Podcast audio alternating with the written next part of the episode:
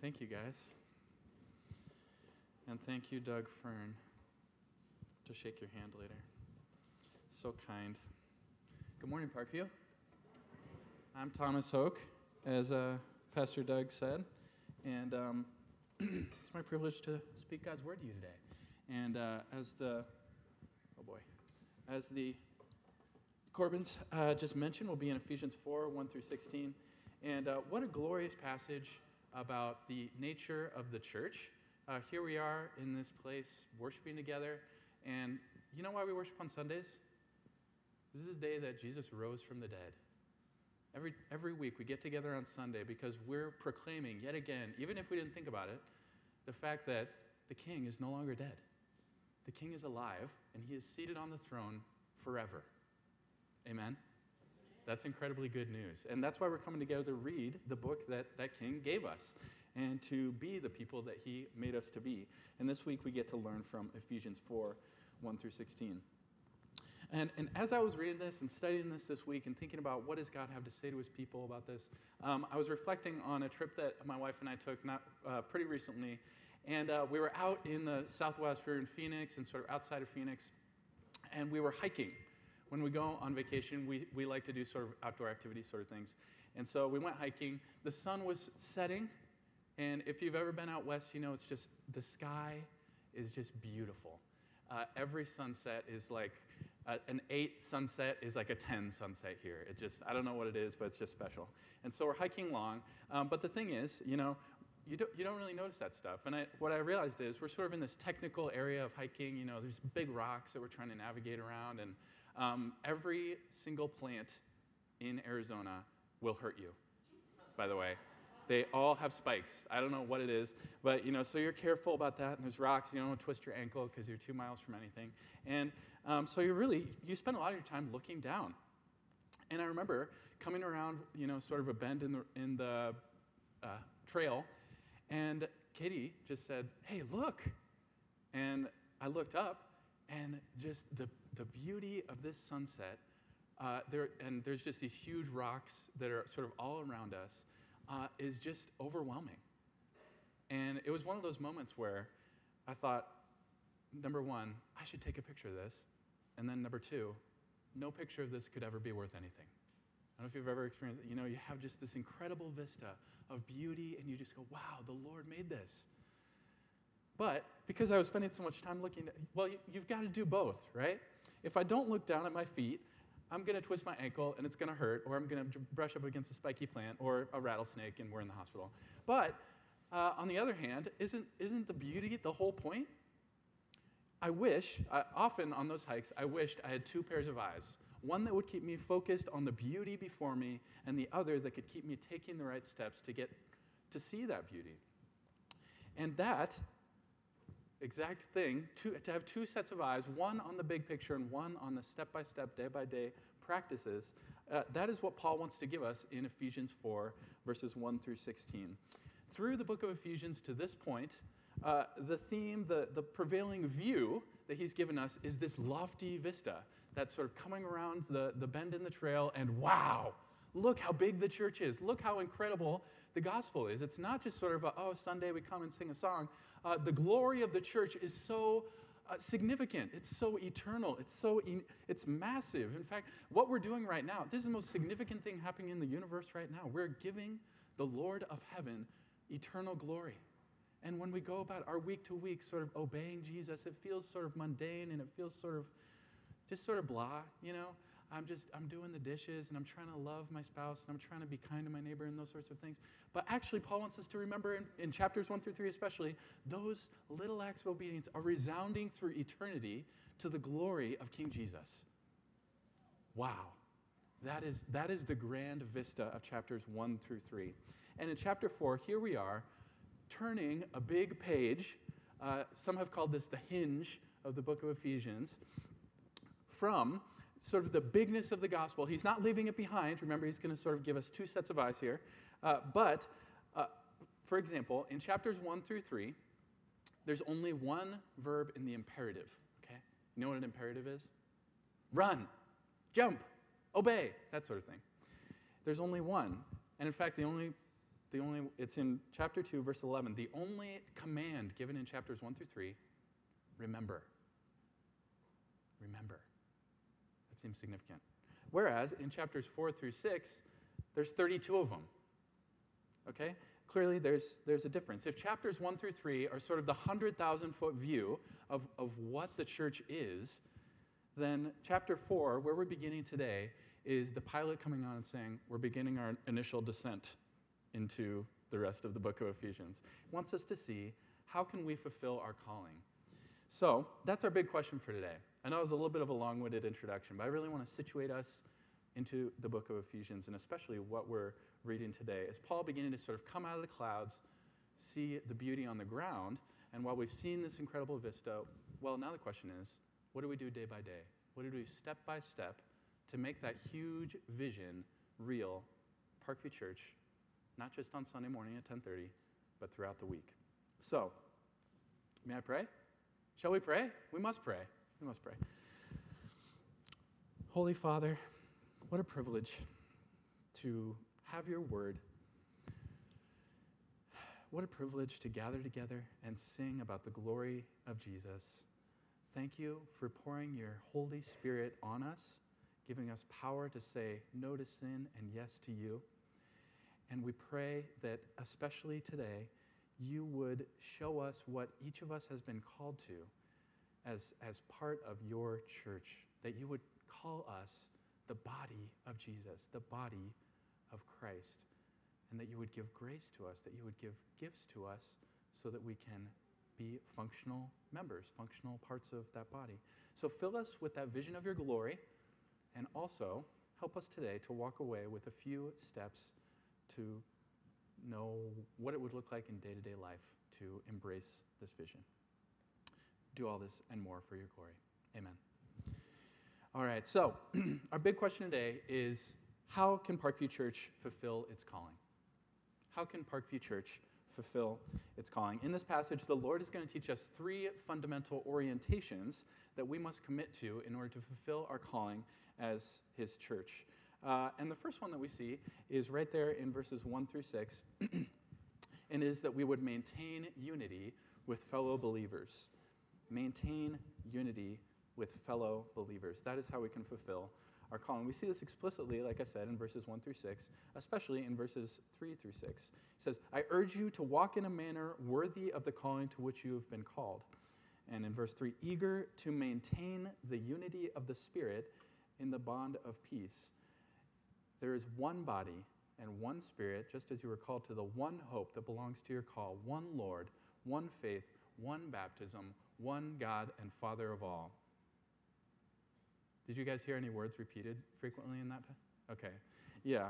Paul, he overdoes it here almost by showing us how significant the unity of the church is. And I think it's telling that as we transition from that big picture vision of chapters 1, 2, 3, 1 eh, through 3, 1, 2, 3 is good too, 1 through 3, down into the more practical uh, of 4 through 6, the first command that's given in the entire second half of the book of Ephesians is this maintain your unity. The first thing that we must say, the first thing that the Lord is telling us today is this the unity of His church is incredibly precious to Jesus.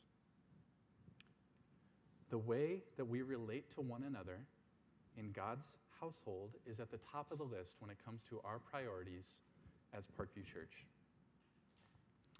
God cares about the way we speak to one another, about the way that we speak about one another. God cares about the way we think about one another. And uh, He cares, of course, about how we treat one another. And in fact, it's a beautiful picture that emerges from this passage. It's a picture of a church where the world's divisions no longer apply. That when you walk through these doors, or the church, the doors of any church that's faithful to Jesus, uh, it's, it's not a perfect place. None of us would say that. No, it's not a perfect place, but it's a place where a commitment to the good news of Jesus, his life, death, and resurrection, means that when there is offense among us, between us, and division, there's a way forward. Nothing can transcend the unity that we have, the unity of the Holy Spirit. We've been connected by faith to Jesus by the Holy Spirit, but we've also been connected to one another by that same Spirit. And there's more. That sounds a little bit abstract, but there's more. Notice this word maintain.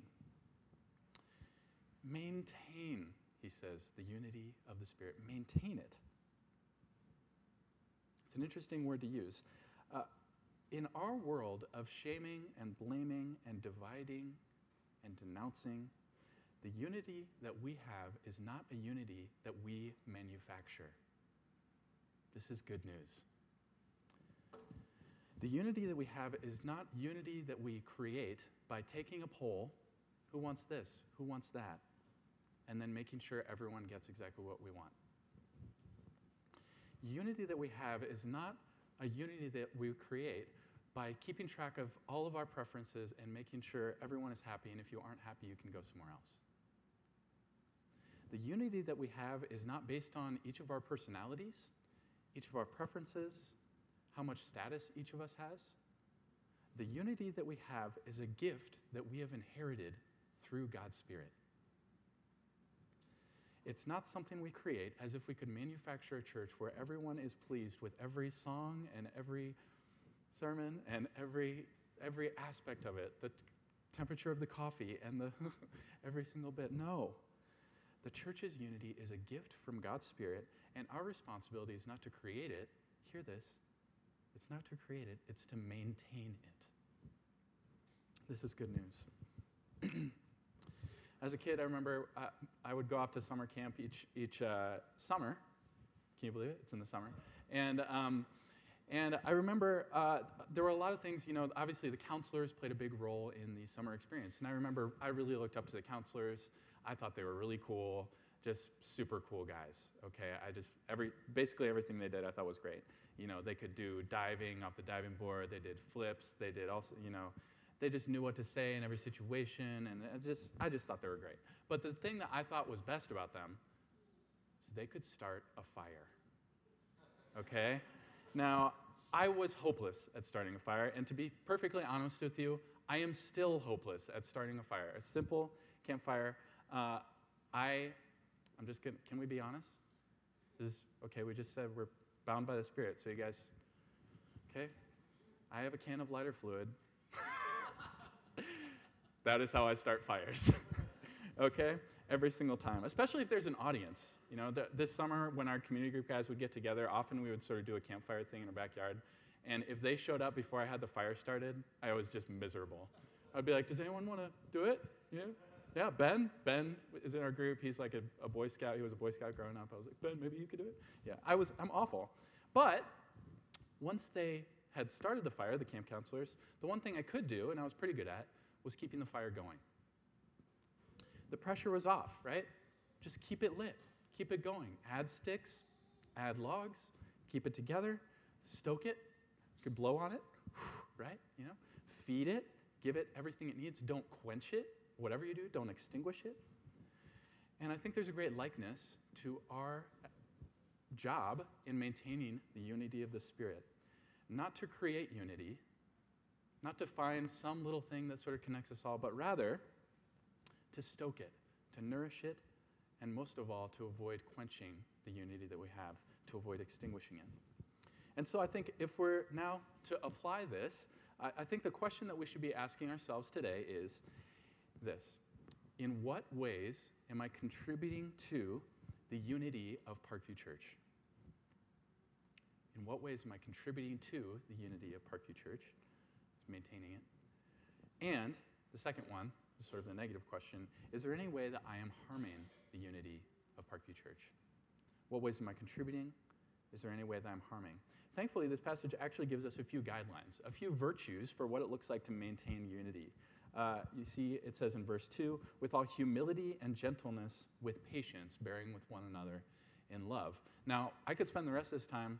In fact, this is just, I hope, if, please, I hope you're in a community group, but if, if you are, I hope that you take this passage and just think so deeply about it. Because there is, it's one of those passages where I look at it and I go, okay, I'm preaching it. This could be five sermons. You probably, some of you are thinking it already feels like five sermons. But no, it could, it could really be. And I think just here, I don't have enough time to even go through it. What, what would it look like to really embrace humility, gentleness, each of these to, to contribute to unity. But so I'll just mention one, and that's humility. Unity of the, in the church is promoted when we put others first and we think of ourselves less. Not think less of ourselves, C.S. Lewis tells us, but we think of ourselves less. My needs just aren't as present in my mind as the needs of others, that is. When we're oriented not to self promotion, but to self denial. Unity thrives when we, and this is what humility looks like, when we assume the best about others while keeping our own intentions under suspicion. And not the other way around. The normal way is to say, oh, they didn't really mean that. Can you believe? I bet they think this. But rather to say, you know what? I know it sounded like that, but I'm sure, I know them. I'm sure they meant better than they said. Meanwhile, you know, I see the way my heart's reacting. Did I really, did I really mean that? Unity thrives when we speak about others the same way to their face as we do behind their back. Perhaps more than those things, uh, humility promotes unity because it's in touch with one core reality of the New Testament, and that's this we cannot live the Christian life alone. And honestly, as I, as I reflect, probably on the church, maybe at large, uh, but and maybe it is less true at East, as I've thought about and talked a little bit with Doug Fern, but I do think probably the most common way that we undermine unity is not sort of outwardly by separating from others, but just by sort of thinking, I got this. I can say it's sort of me, Jesus, I got the Bible, and, you know, I, maybe I'll help some other people that are needy for, for help, but, you know, okay, here's my space. We need each other to live the Christian life. It's, we do. It's hard to stoke the fire of unity if all the logs stay in their own houses. How about this? Let's just all, hey, can we just turn to, our, turn to your neighbor and say, I need you? I need you. That's okay, good. It, my question, I think, to you, you don't have to turn to every neighbor. That's, although maybe we could, should we just shut it down? Just, okay, no.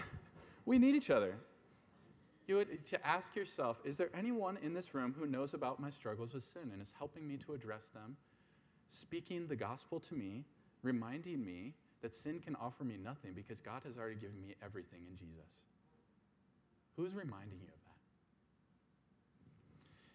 maybe this week you need to have the humility promote unity to go up to a friend or maybe someone who's not yet a friend and say hey let's get coffee it could, it could be as simple as that. Nothing makes me more confident about the maturity of someone who approaches me than when they sincerely say, I really need prayer. Nothing impresses me more about someone's maturity than when they say, I need help. When we walk in humility, we maintain unity with fellow believers. In our world of shaming and blaming and, uh, and don't apologize or you'll look weak, what a beautiful thing to be a place where you can have the safety to say, I'm not there yet. I screwed up. I messed up. I need help. So, how can we fulfill our calling as a church?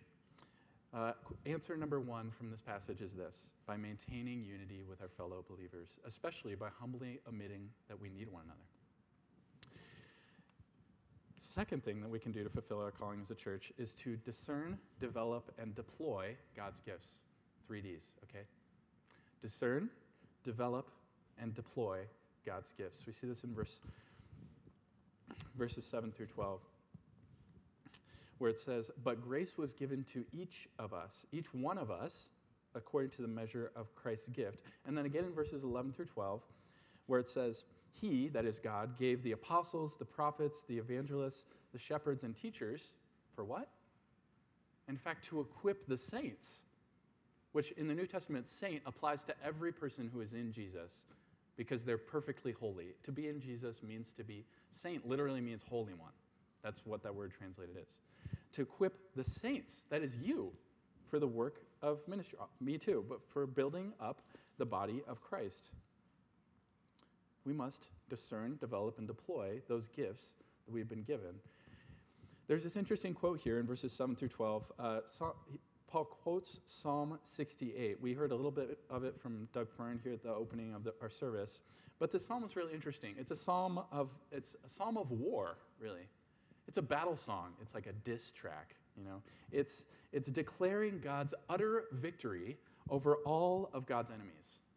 And God's victory comes to a crescendo in verse 18, which is the one that Paul quotes. It says, When he ascended on high, he led a host of captives. He gave gifts to men. It's a picture of God's utter victory. He ascends on high. The, the captives are Satan, sin, and death.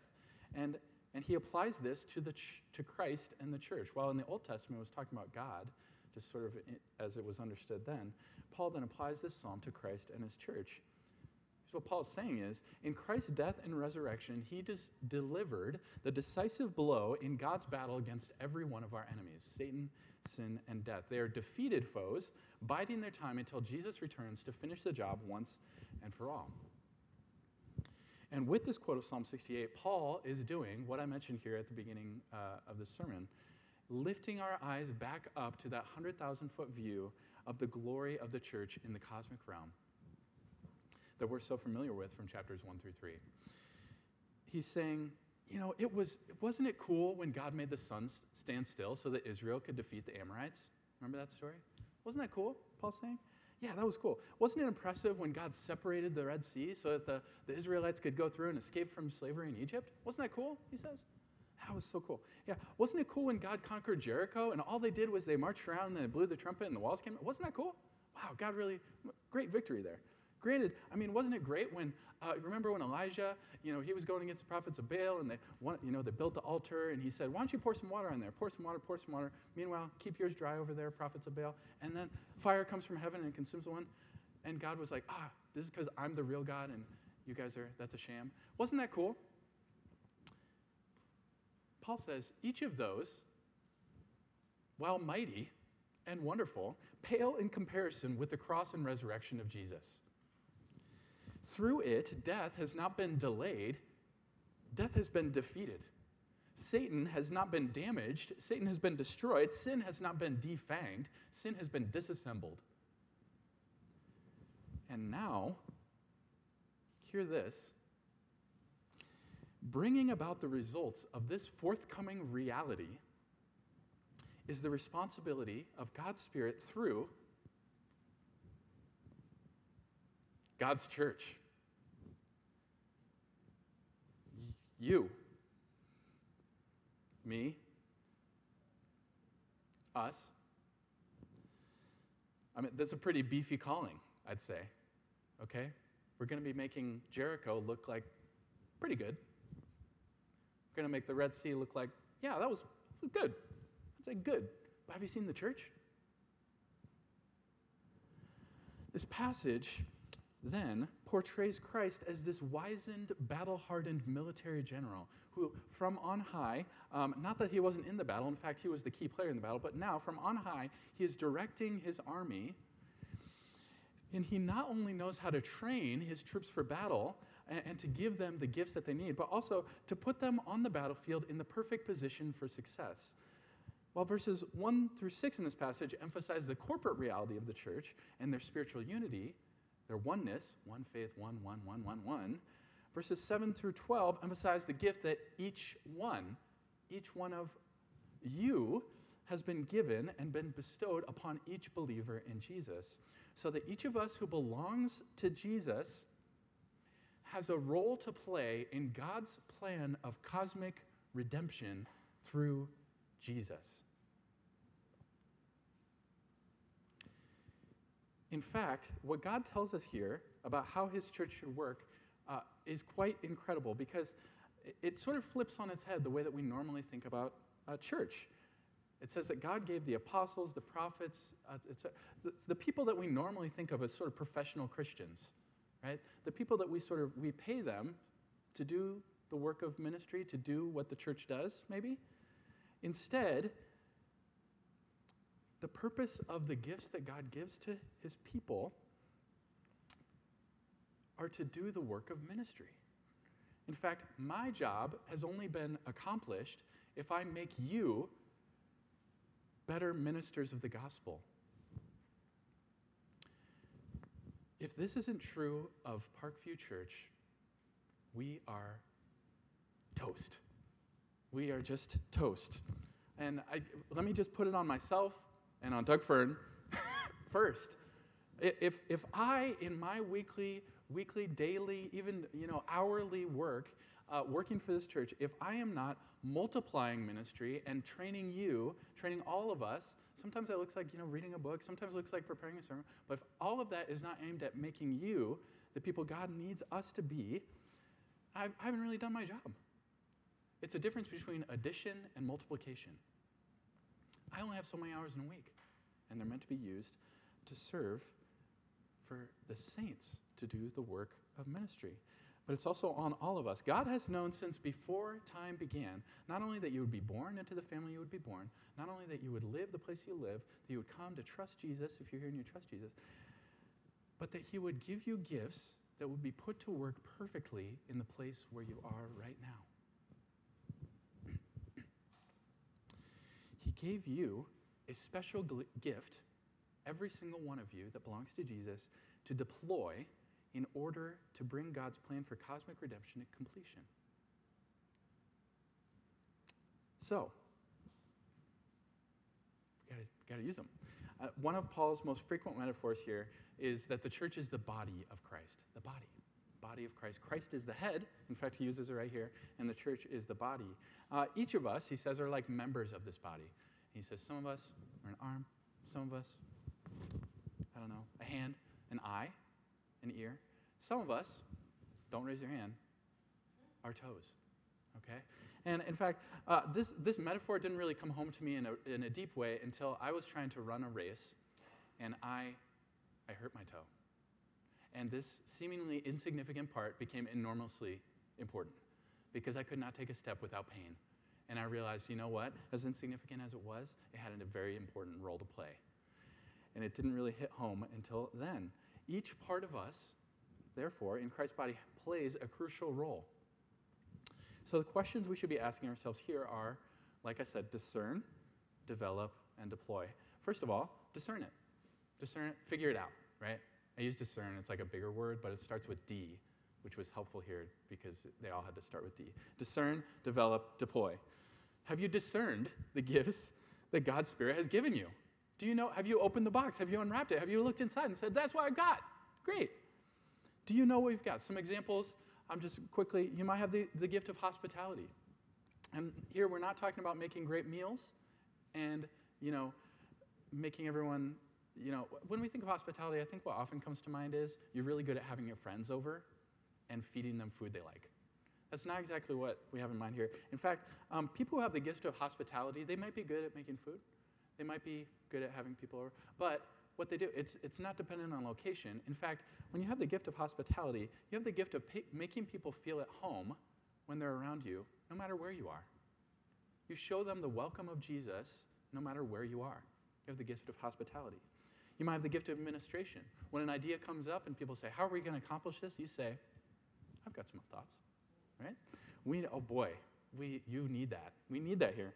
Uh, encouragement. You feel drawn to those who need a shot in the arm, who, needs, who need to be exhorted to keep going and to be reminded of the truth. Uh, you might have the gift of faith, the gift of evangelism. Read 1 Corinthians 12. That might be a first step to see what, what gifts do I have. So discern it. Often you might, we might suggest taking a test. We, you may have seen these you know, online. What are your spiritual gifts? That sort of thing. I think, um, go ahead, do that. I think what's much better is to ask those around you. These gifts generally emerge, not in isolation. God gave them to build up his church, as we see, so they'll emerge in, in your service to those around you. Develop the gifts that you have. Ask, ask Doug Fern, ask someone here, how can I develop this gift? Is there a book I can read? Is there something I can do?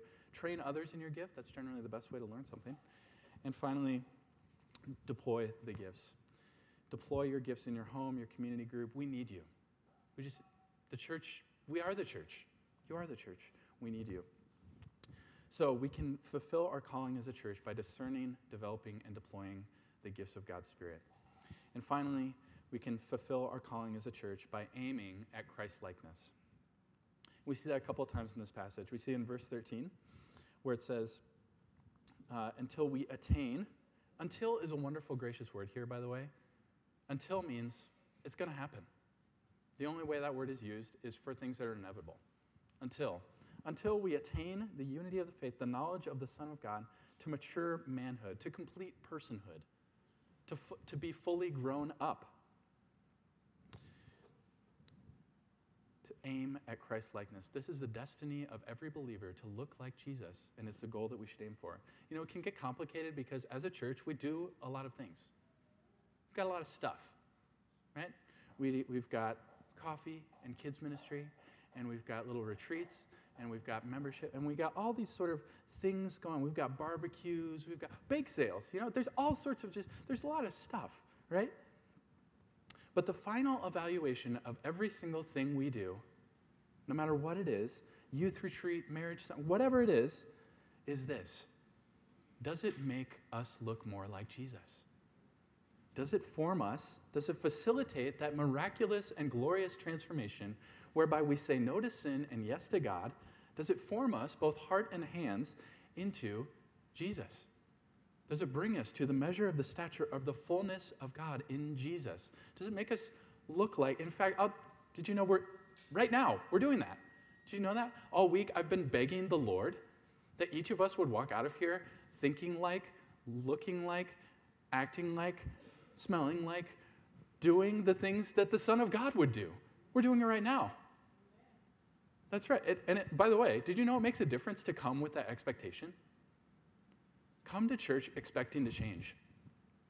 It, it's fun. You should try it. It's great. Paul envisions the church as a sort, it's a child that needs to grow up, right? And so that's, that's what we're aiming to do. And how do we do it? He says, look to Jesus. Look to Jesus. Speaking the truth. He's telling the truth of the gospel in love that we might be built up. Speak the truth in love. Speak the gospel. Are you struggling, for example, with the first part? Are you struggling to be gentle, like Paul calls us to be? Don't, don't try to get there just by sort of meditating on God's commands to be gentle. Just thinking about be gentle, be gentle, be gentle. It won't get you there. Do you know what, what will? Meditate on the fact that when we deserve death, God gave us life. The mercy that God has given us in Jesus is the only thing that will truly change your heart to be gentle to those around you. Are you struggling to be humble like Jesus? Don't, don't just gut it out, or, or, you know, often we try to be humble, we just sort of try to convince ourselves that we're bad people. Um, it won't work. I'll just warn you. That won't work. Instead, set your gaze on the Son of God who came not to be served, but to, not to be served, but to serve and to give his life up. Struggling to be patient? Take a look at Jesus. Don't just think, be patient, be patient, try harder, and do more the God who knows the end from the beginning came and lived in time and space in monotony and agony for you. And he will fill you with patience. Parkview, if we're going to fulfill our calling as Christ Church, we must walk in a manner worthy of the gospel by actively and intentionally maintaining our spiritual unity, maintaining it by discerning, developing, and deploying the gifts of God's Spirit among us, and finally, by aiming every effort, every single thing that we do, the overarching goal of our lives and the goal of this church is that we would look more like Jesus. He is, he is so honored when we do everything we can to look like him and to help others see him and look more like him. So let's bring honor to Jesus this week, bear presence, bear witness to the presence and power of God among us, to our city and beyond by being the church that God has called us to be, fulfilling the call that He has given us. Let's persist in the name of Jesus. Let's pray that God would do this. Holy Father, thank you for the gift of your Spirit. Thank you that you have achieved the ultimate victory in Jesus and sent your Spirit so that we can truly change, so that we can be a church that loves you and looks more and more like you little by little every day. We pray that we would heed your call today to take these steps to maintain the unity that you have given us by your Spirit, to deploy, develop, discern the gifts that you've given us, serving one another, and Lord, help us aim everything at looking more like Jesus, your Son. We pray for his glory. Amen.